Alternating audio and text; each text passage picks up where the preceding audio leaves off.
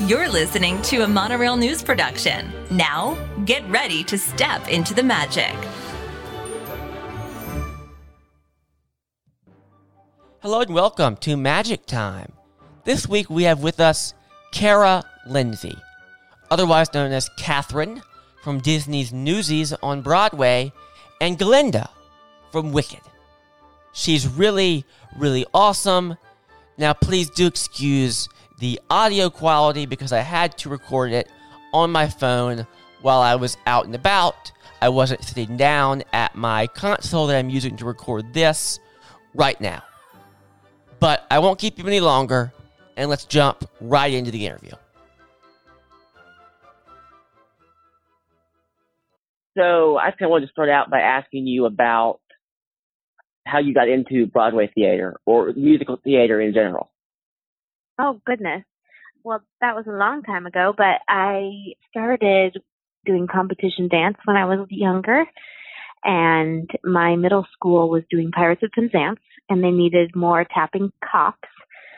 So a lot of my friends were auditioning for the school play to be in the show and since they were auditioning I thought, you know, I want to hang out with them too. So and I can tap because I danced. So I did that. I auditioned and got it and then sort of the rest is history. I just began to love it. And then really I just did it for fun. And then in high school, my drama teacher, Judith Ranaletta, said, you know, you could do this for a living. And I thought, no, no way. I mean, that would be amazing, but is that really possible? And I'd heard how hard it was and, you know, I've seen movies about performing artists and how difficult it is. So I was realistic at a young age about how hard it could be and was scared of that. But I auditioned at a bunch of colleges and I figured I'd leave it up to fate. If I got into those schools, those conservatories for musical theater, then it was probably the right path for me. And I got into a great school, uh, Carnegie Mellon, and they changed yeah, my life. Great school. yeah, and that was really the only one that I got into, and I auditioned at several, and that was a pretty telltale sign. I was like, well, this is a great one, and it makes my job easy in terms of picking a school. so right, and they were incredible. They really pushed me. I was a shy girl, still am, but they really encouraged all of us to step outside our comfort zones, and I think that's the key to being a great artist. And yeah, and they sort of opened the door to everything else after that. My agent, who then sends me out for auditions for things like Broadway shows, and so the rest is is history. So was it as hard as you initially thought? It was and it wasn't. There are so many things you don't know until you experience it firsthand. And everything was just sort of unknown and there's so much fear in the unknown. And so it's like part of me thought it was going to be really easy and part of me thought it was going to be virtually impossible. you know, when you when you're from a small town and you do a lot of the musicals there, you're like, okay, this could be easy. But then when you come into New York and everybody's talented, everybody has something Right. wonderful to offer. It's really just a gamble. So you can't take it personally really because at the end of the day it's almost like eeny meeny miny mo. There's like 10, 20 people that could do the job very well. So yeah, it's just you can't take things personally. That's sort of what I've learned. But it's hard because there's a lot of work that you put into something that may not you may not see through, you know, to the end. It's just the audition and the audition process can be long and difficult and you have to learn a lot of material, but you don't get paid for that and you're Right. sort of putting in the work to hopefully eventually, you know, get that job. job. But, you know, eventually that hard work pays off and you make connections with those auditions. So maybe you won't be hired for that one, but the director or music director or whomever will remember you and hire you for something else or at least call you in for something because they thought, oh, they did a great job with this audition. They just weren't picked for the role, but I want to keep them in mind. So I find that like always doing your homework and always, you know, putting your best foot forward pays off in the end just to have people remember that you're reliable, that you do have something great to offer, maybe not for that particular moment, but for maybe something else. There's so many things going on all the time. So Well, I can just imagine. So you come to New York and you audition for Newsies, right? That was your first Broadway show. That's my first Broadway show. Wikipedia page. Yeah, that was my first Broadway show, but I did a, a few things before that that were regional shows. I did a tour called Little House on the Prairie. Yeah, Melissa, that's where you met your husband, right? Yeah, that's how I met my that's husband. What, that's what the Wikipedia page says. So Wikipedia knows all. Um, that's hilarious. And Melissa Gilbert plays Ma, and she's still very much in our lives and lovely and wonderful. And before that, I also did, I worked at Denver Center for the Performing Arts, and I did a show called Lone Star Love at the Fifth Avenue Theater in Seattle. And that was actually supposed to come into Broadway, but that was some drama. That was my first, first job, was doing that show at the Fifth Avenue Theater pre-Broadway. But the marquee was up at the Belasco Theater, but we never actually made it there. there was whoa, whoa, whoa, whoa, how does that happen? How do you get to the point where you're like putting up a marquee and it gets yeah, fizzled well, out? That that sounds insane to me. Well, that's when it becomes Broadway drama news. I mean, there are a few of those that have happened where it's you know the funding falls through or several different things have happened with that. But for us, it was it's a lot. You could probably Google it or Wikipedia. Okay. Lone Star Love. Star Love. Uh, with Randy Quaid. With Randy um, Quaid. Okay. If you know anything about the current events of Randy Quaid and how he's left the country, then you might kind of, you know, figure out Wait, what, what? happened.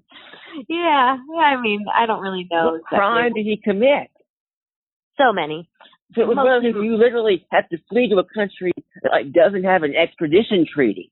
Well, he owes money. I think he lives in Canada or something now. Oh, He- okay. So he he's not in like Bolivia or something, I don't know. Maybe. out. Maybe now. Who knows? That's a great question. It's just so funny because when I it was my first show and I didn't know anything about anything really at that point in terms of how things work with the professional world. I was coming from school, so I didn't know any different. So I You're was like, wow, did everyone flee the country I after? Well, he didn't. It wasn't right after. There was a bunch of stuff that happened first before that, but all that to say, I really loved him during the process. I was like, oh, he's great. He's funny. You know, he's known for like the Christmas Vacation, the Chevy Chase movies stuff. He was funny in those movies, and he's a funny Hard guy. believe he murdered those six people. No, not really. no, Um, no, that is not true. That's one of those. I mean, that you started. That's not yeah, it's completely fabricated on this show right here. No, no, no. I think he's a great guy. He just has some demons. Okay. But you did your music show, that fell through. Then you auditioned for Newsies. Well, no, then I did Little House on the Prairie You did For- okay, I'm sorry, I'm getting I'm getting for a year Mhm. and uh did another well first we did the Guthrie, then went on tour for a year, did what's it called? I worked at Denver Center for a few months and I also worked at home in Rochester, New York for two holidays, two Christmases. So I did their Christmas carol. So I got to be home working at our professional theater in Rochester, which was awesome for two separate years. And then Newsies came around. Okay, So- so what's the what was the audition process for that like? Because I don't know if you've read there's a cracked article about the touring company auditions. And basically a guy went in and auditioned as a joke. He went in with like for the dancing roles in the show. And he's like, there can't be all that many men who can do insane dances. I'm gonna take a couple classes and audition. He's like, hundreds of people were there. Oh yeah, of course. I mean, well, this was early on in the process. It was before they really figured out what they were wanting to do with Right. the role. I mean, this so Catherine Plummer was not in the movie, and Right. this was an additional new character. And Harvey Fierstein sort of came in and revamped that for the Broadway stage. And he's just a genius writer and actor, and understands comedy and just you know how to develop a character, and just was so smart with the way he implemented Catherine Plummer into the into the Newsy story, and really clever. So I, when I auditioned, I didn't quite understand who. They didn't give us a script. So sometimes with new new shows, they don't give you a whole script to read, Uh, especially because it may not be done yet and it's classified and all that stuff. So I, I received the script and there was Catherine Plummer in Newsies and I was like, well, that's not, she's not in it. Who is this? so, I received the scenes to audition with, not the script. So there were just like three scenes, and I had to learn and Watch What Happens, which is the last part.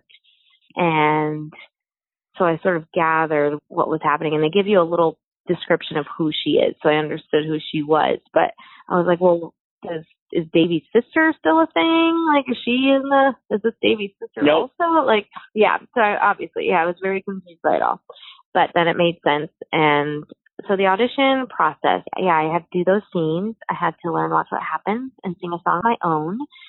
And I went in three times. The first initial time uh, was just with casting and the associate director, and then the second time was with more people, the director, associates, music director, etc. And then I did a work session. Oh, I guess it was four times. And I did a work session, and then for everybody, including Alan Menken and Harvey Fierstein, Jack Feldman, all the creators and the producers, Right. and Tom Schumacher, like all those people. So that was, you know, a little bit of pressure. And then uh, we had to do a dance call, and in the dance call, though, we did not have to tap. We because they didn't know what King of New York was going to be yet, so we did like this jazz burlesque number, and within that dance call for the girls, we had to do a few counts of eight or whatever, where we just improv. So I grew up doing competition dance and was flexible. I haven't danced in a few years, so I'm not flexible anymore. I mean, somewhat maybe, but I lifted my leg to my face and I was like, "This is my count of eight. I'm just gonna hold it here." And choreographer Chris Gattelli, who won the Tony for a new piece for the choreography, remembered that and then ended up putting it into King of New York. So that was kind of fun. Um, That was fun. yeah. So then after that, I got the job, and it was it started at Paper Mill Playhouse. So that's Right. where it began, and that's where it was going to end. I remember D23, which is you know the fan club for Disney. They were offering tickets to see at Paper Mill Playhouse with the understanding that that would be the only place it would go. Yes, it was. And then they're like, "Psych, it's going to Broadway." You're like, "That's great." yeah, well, yeah. So they were doing it for licensing because a lot of high schools and middle schools stuff were doing uh, doing productions of Newsies illegally. So, including my middle school, but so many. Did you tell the have- people on Newsies that you performed at a bootleg well, I wasn't in it at that point. and my school Okay. did it, but I You in it. In it. Yeah, so they were doing that so that there was an actual like show that was all the time and in the correct way, and they weren't just you know taking it from the movie and writing it down, so that there was an actual show. Um, Right. Yeah. So That that actually was just solve a problem for me. Let me talk to you for a moment about Instacart. Instacart is the number one way to have groceries delivered right to your door in as fast as one hour. It's really awesome. You place an order at your favorite grocery store on your computer or from your phone, and it's there. Lickety split. It's really, really awesome. And if you join, you can follow the link in the description and let them know we sent you. You'll get something, and I'll get something. Everyone wins. Now back to the magic. My younger sister, I was gonna say little sister, but she's not really so little anymore. She's in junior high, high school, what something like that. And I went to see they did Newsies. Mhm. And I was just talking to some of the people who were in it afterwards, and they all wanted to know how old is Catherine supposed to be? Oh, Catherine was supposed to be 18. Okay, because it felt a little weird because she's a full time reporter and also is so young. You know, and Well, like, that's how it was back then. When No, I know. I know. I'm trying to. I was trying to explain to them. I'm like, well, you have to understand that you know times are different, and I don't have time to go into the whole you know explanation here. But she had connections. Yeah. Like when your dad's Joseph Pulitzer, you can kind of do whatever the hell you want. well, no, you, cou- I mean, it was actually kind Well, of. you, no, you're right. You can't. But you have a better chance of becoming a reporter at 18 than a regular Yeah. person off the street. Absolutely. Yeah, yeah, yeah. She had connections. Right, she had she had connections. Okay, so Yeah. go back to what we were talking about with it, that Paper Mill Playhouse. Um, I just had to get that question solved, so I can tell them oh, yeah, all. yeah. Oh, that's all right. Uh, Jack seventeen, right? Yes. Yes. Okay. I believe so. I think that's how the breakdown was, but you know, maybe people interpret it a little differently. Sure. Okay, so it's open to interpretation. Yeah, I mean, I, I think they're young. They're teens. Okay, so still, similar age, et cetera, et cetera. Whether you're 16, 17, 18, or 19. It doesn't really matter. but I think they're late teens. So Paper Mill, yeah, so it was there and all the fan response was so amazing and I think overwhelming and Disney was not prepared for that amount of support and they were like, "Oh god, we got to do something about this." And the fans demanded that it go to Broadway. And yeah, there was so much support behind the show that it made it very easy for Disney to make that decision. So after that, we performed at the Macy's Thanksgiving Day Parade, which was so much fun. And the only time I've ever done it and really a bucket list thing to get to do. It was amazing. Don't you have to get up at like 5 a.m. for that? Oh, far earlier. I was so when I said I was in Rochester doing Christmas Carol for those couple of years, that was when I was doing it. So we weren't on Broadway yet. We hadn't even started rehearsals yet, but we were performing at the Macy's Thanksgiving Day Parade because they had just announced that it was coming to Broadway. So I flew in on a red eye and just basically slept for two hours and then did the Macy's Thanksgiving Day Parade. like, So go back to last on YouTube, you wouldn't know that, but because Oh. you're of course excellent. Oh, you're Um, so sweet. Yeah, so that was amazing. It's so worth the lack of sleep, and it was just awesome. And yeah, so then after that, we started, I think, rehearsals in February and opened March 29th. And that was my Broadway debut, and it was unreal. So Hilarious. you go from Newsies. I saw you in the play. It was really good. It's surprisingly political play for a oh, Disney oh, yeah. thing, right? Well, like the, yeah, the movie was political, and also this is a true story. I mean, it's right, loosely right. based. So, loosely based on a true story, right? Like Yeah. And I think that's why there was such a huge response from fans, just from people. like, it's surprising that Disney, you know, did a, a political show and also that, you know, it's a timeless story of, you know, people with a lot of power and money taking advantage of people that don't have a lot of power and money, you know, and that's just timeless. It happens, unfortunately, all the time. And it's inspiring that these kids are so young, yet they have the wherewithal and the knowledge to know that if they all band together, they can turn bad into good and they can make their voices heard because there's power in numbers. So that's something that the, you know, the people with power supposedly and money didn't have. So they end up compromising, not necessarily winning, but I think a compromise is a win. it's very Um, unabashedly pro union. Yeah. Well, I mean, And it reminds me, there's an episode, have you ever seen The Simpsons? I'm going to assume you have oh, at some yeah, point. of course. There's an episode where they form a union. It's from like the 90s or maybe the early 80s when it first came out. And Lenny, one of the characters, he's like, we're going to form a union and it's going to be great. And then we're going to go too far. go too far. And then we get big and powerful. And then we start bullying the other smaller unions. well, that's not the point. So hopefully that's That's not the point, right? But that's, that's all I can think about when I'm saying it. I'm like, that, that one line just was like playing on repeat in my head um, Mm. I was watching the show. It was a good show. Yeah. Um, Oh yeah, I used to watch it all the time. because you weren't Um, done with it. You thought you were done with it, but you weren't because they came back and made a movie out of it. I know. Well, that was several years later. I had done Wicked, a couple of contracts of Wicked. We talk about Wicked before we talk about coming back. Yeah, sure. So was it like a in my head when I imagined you jumping from Newsies to Wicked? Because that was pretty immediate, right? You came off of one Oh. and did the other. Yeah, I was doing. I did um Newsies on Broadway for a year and a half, and then received an audition for Glinda, and I have been asking to go in for it because I I thought it would be really fun, but I was always going in for Nessa, which makes sense. Yeah, so I got an audition for that, and it was for the tour.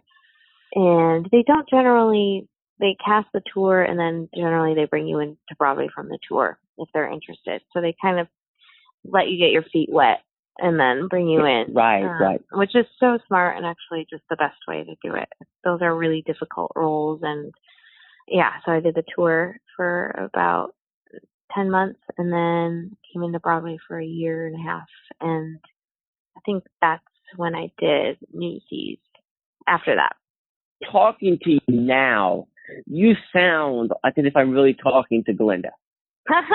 like the voice is everything I imagine. I've seen the musical, so it's, Yeah. it's almost uncanny because I'm sitting here listening to you talk, and I'm like, wow, it's not like a Oh. fake voice. Um, no, it's just it's in my nose, I guess. I don't know. Yeah.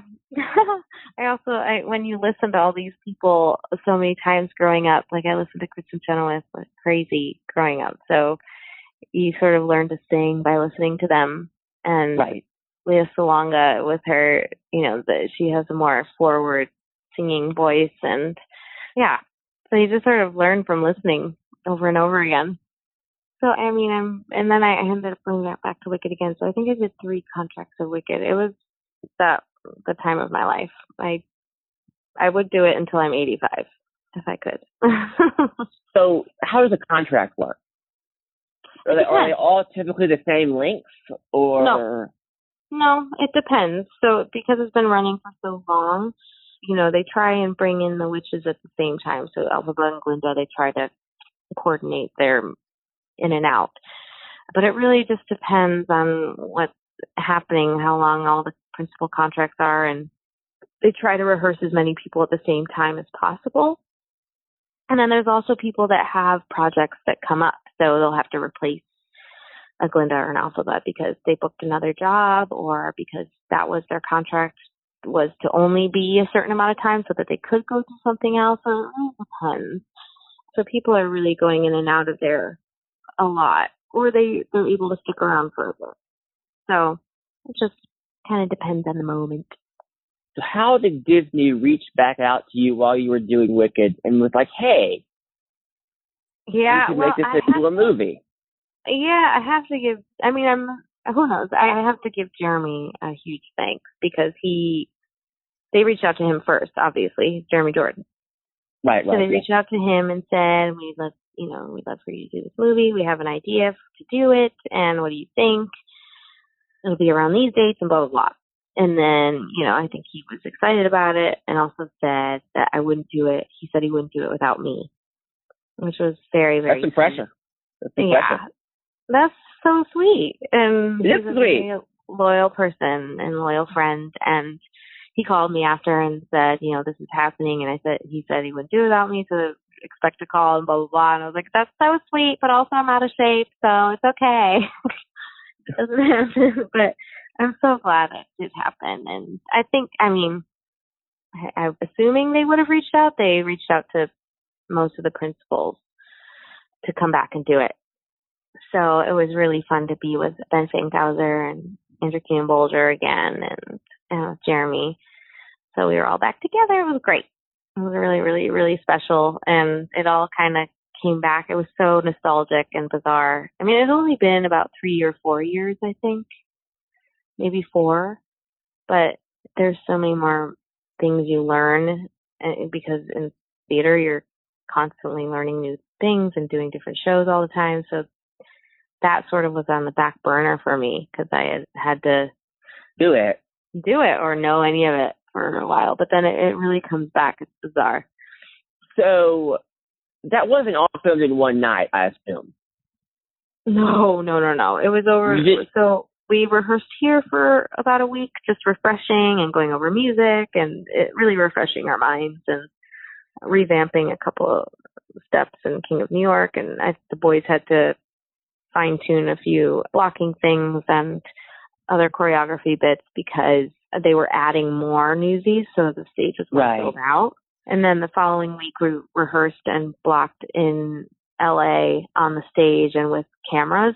And then we did it scene by scene with cameras and with the directors.